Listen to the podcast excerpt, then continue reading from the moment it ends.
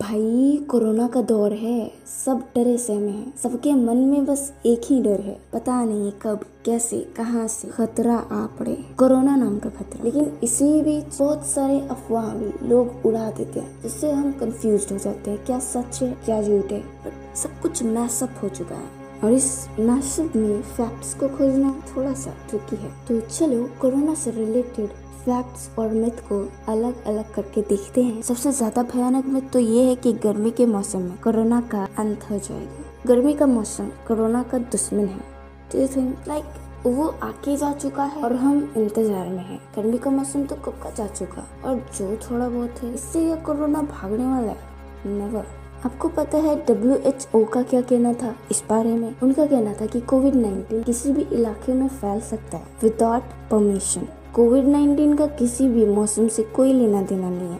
Myth number two जो आपने कभी ना कभी, कहीं ना कहीं सुना ही हो लोगों ने मिथ पाल के रखा है कि कोविड 19 का वैक्सीन आ चुका है, जबकि सच्चाई तो ये है अभी तक कोरोना की कोई भी ऐसी वैक्सीन नहीं बनाई गई है। बस लोगों का रैंडमली इलाज किया जा रहा है। मिथ नंबर थ्री बच्चों को कोरोना नहीं होता। कुछ लोगों ने मिथ पाल के रखी है कि बच्चों को कोरोना नहीं होता।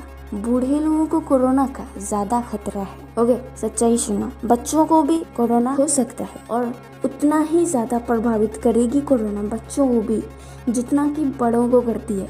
इनफैक्ट, ये हर उम्र के लोगों के लिए उतना ही खतरनाक है। मिथ नंबर फोर, अगर आप टेन सेकेंड्स तक अपने सांस रोक सकते हो तो आपको कोरोना नहीं होगा। दैट मीन्स आपका इम्यूनिटी स्ट्रॉन्ग है बट ये चीज़ भी एकदम गलत थी। सांस रोक के दिखाने का कोरोना से कोई लेना देना नहीं। दूर दूर तक नहीं। सांस रोक कर सिर्फ़ इस चीज़ का पता लगा जा सकता है कि किसी के फेफड़ों का संक्रमण है या नहीं। कोरोना का इससे कोई लेना देना नहीं है। मिथ नंबर फाइव और बहुत ही फ़ेमस वाला मिथ थर्मल स्कैनर से आसानी से कोरोना पॉजिटिव लोगों को डिटेक्ट किया जा सकता है। सच्चाई ये है कि इससे सिर्फ़ बुखार में बॉडी का टेम्परेचर चेक किया जाता है। लेकिन कोरोना पॉजिटिव लोगों के बॉडी में बुखार दो से दस दिन के अंदर आ जाती है। मिथ नंबर सिक्स कुछ लोगों को लगता है कि अल्ट्रा वायलेट डिसइंफेक्ट लैम्प से वायरस खत्म होती है। कोविड 19 वाली वायरस। आपको पता है रियलिटी क्या है? क्योंकि अल्ट्रा वायलेट डिसइंफेक्ट लैम्प हाथ और पैर के साधारण से कीटाणु भी नहीं मरते। और ये तो नोवेल कोरोना है, आखिरी मिथ क्लोरीन और अल्कोहल, शरीर पर लगाने से कोरोना की सफ़ाई हो सकती है। लेट मी टेल यू भाई लोग डब्ल्यू एच ओ के अनुसार जो वायरस आपके शरीर में ऑलरेडी प्रवेश कर चुका है ना, उससे अल्कोहल या क्लोरीन बिल्कुल भी नहीं निकाल सकता। लेकिन इससे आपके कपड़े खराब ज़रूर हो जाएँगे और आपके आँखों को भी नुकसान हो सकता है। कोरोना से बचने का एकमात्र रामबाण उपाय ये है कि पब्लिक प्लेस में जाने से बचो और हाथ को बार बार धो।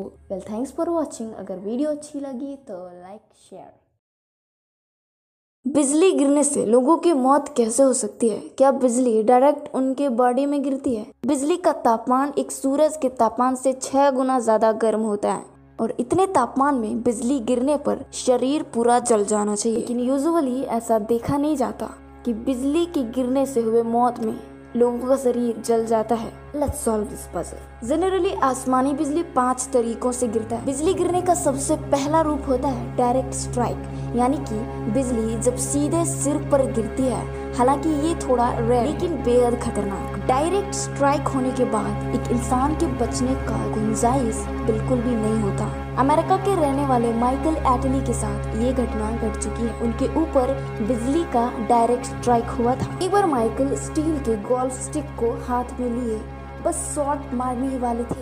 कि उनके ऊपर आसमानी बिजली का डायरेक्ट स्ट्राइक हो जाता है। लेकिन डायरेक्ट स्ट्राइक होने के बाद भी माइकल एटली बच जाते हैं, चमत्कारी रूप से। आपको पता है, जब एक इंसान के ऊपर आसमानी बिजली से डायरेक्ट स्ट्राइक होता है, तब बिजली उस इंसान के सीधे सिर पर गिरती है और ये बिजली सिर से सीधे उसके रीढ़ की हड्डियों तक पहुँचती है। उसके बाद ये सीधे दिल पर असर करता है। हमारे दिल को चलाने के लिए बिजली के बेहद ही महीन पल्स की ज़रूरत होती है। लेकिन जब आसमानी बिजली डायरेक्ट हमारे सर पे गिरती है, तब इतना ज़्यादा बिजली हमारा दिल कंट्रोल नहीं कर पाता और ये धड़कना बंद कर देता है। डायरेक्ट स्ट्राइक दूसरी तरफ़ असर करता है हमारे खून और हमारे मांसपेशियों पर। जब आसमानी बिजली मांसपेशियों में प्रवेश कर जाता है, तब खून के कड़े फटने लगते हैं और इंसान को लकवा मार जाता है। इसका नेक्स्ट असर हमारी आँखों पर होता है। इतने ज़्यादा वोल्ट के कारण हमारी आँख हमारे मांसपेशियों से अलग हो जाते हैं और इंसान को दिखाई देना बंद हो जाता है। जब एक इंसान के ऊपर डायरेक्ट स्ट्राइक होता है,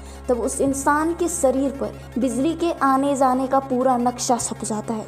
यानी कि डायरेक्ट स्ट्राइक के बाद एक इंसान के शरीर में बिजली कैसे कैसे कहाँ से गुजरी, सारा कुछ आपके शरीर में छप जाती है। जस्ट लाइक like पेड़ का जड़। बिजली गिरने का दूसरा तरीका या दूसरा रूप होता है साइड फ्लैश। साइड फ्लैश बिजली गिरने का वो तरीका है, जब बिजली किसी ऊँची इमारत या फिर किसी ऊँची चीज़ों में गिरती है और उसका दूसरा हिस्सा छिटक के किसी इंसान के ऊपर पड़ती है और जिसके वजह से इंसान की मौत हो जाती है। यानी कि बिजली डायरेक्ट उस इंसान पर तो नहीं गिरी है, बस उसका एक साइड फ्लैश उसके ऊपर पड़ा और उस साइड फ्लैश की वजह से ही इस इंसान की मौत हो जाती है। साइड फ्लैश के मामले अक्सर तब आते हैं जब कोई इंसान, जब बारिश और गर्जन से बचने के लिए हम किसी इमारत पेड़ पौधों का सहारा लेते हैं, उसके नीचे बचने का कोशिश करते हैं। तीसरा जो रूप है, वो है ग्राउंड करंट यानी कि आसमानी बिजली जब धरती पर गिरती है और उस जगह के आसपास खड़े लोग उस करंट को फील कर सकते हैं। हैरत की बात तो ये है कि बिजली का यही रूप सबसे ज़्यादा कॉमन और खतरनाक है। ग्राउंड करंट की वजह से धरती से होकर बिजली इंसानी शरीर पर प्रवेश कर जाती और है। और फिर उसके नर्व सिस्टम और हार्ट को प्रभावित करते हैं और इनको पूरी तरह से नाकाम बना देते हैं और इंसान की मौत हो जाती है। चौथा जो इसका रूप है वो है कंडक्टर। जब बिजली किसी धातु के तार पर गिरती है तब ये बिजली काफ़ी दूर तक जाती और है। और आगे चलकर कोई इंसान अगर किसी धातु के तार के संपर्क में होता है तो उनको एक तगड़ा झटका लगता है।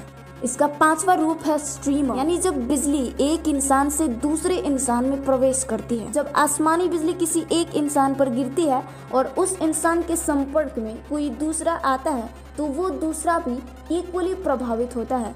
जब इस तरह का थंडर स्टॉर्म हो, तब आपको मोबाइल फ़ोन का यूज़ नहीं करना चाहिए। ना ही आपको घर के बाहर रहना चाहिए। अपने घर के दरवाजे खिड़कियाँ बंद कर देनी चाहिए और नंगे पैर फर्श पर नहीं खड़े रहना चाहिए। Thanks for watching